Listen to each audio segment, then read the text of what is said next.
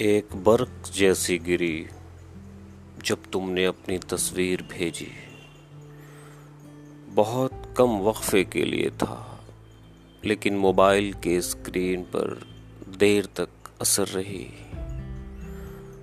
ओझल होने के बाद भी तुम्हारे नक्श नैनों में छप गए। सुनहरा दुपट्टा ओढ़े हुए। मानो नमाज़ से फारिग हुई। हिरनी जैसी आँखों वाले अपनी नज़रों से कत्ल कर दिया। खड़ी नाक गुलाबी होठ वाली खूबसूरत लड़की मानो जन्नत से आई हो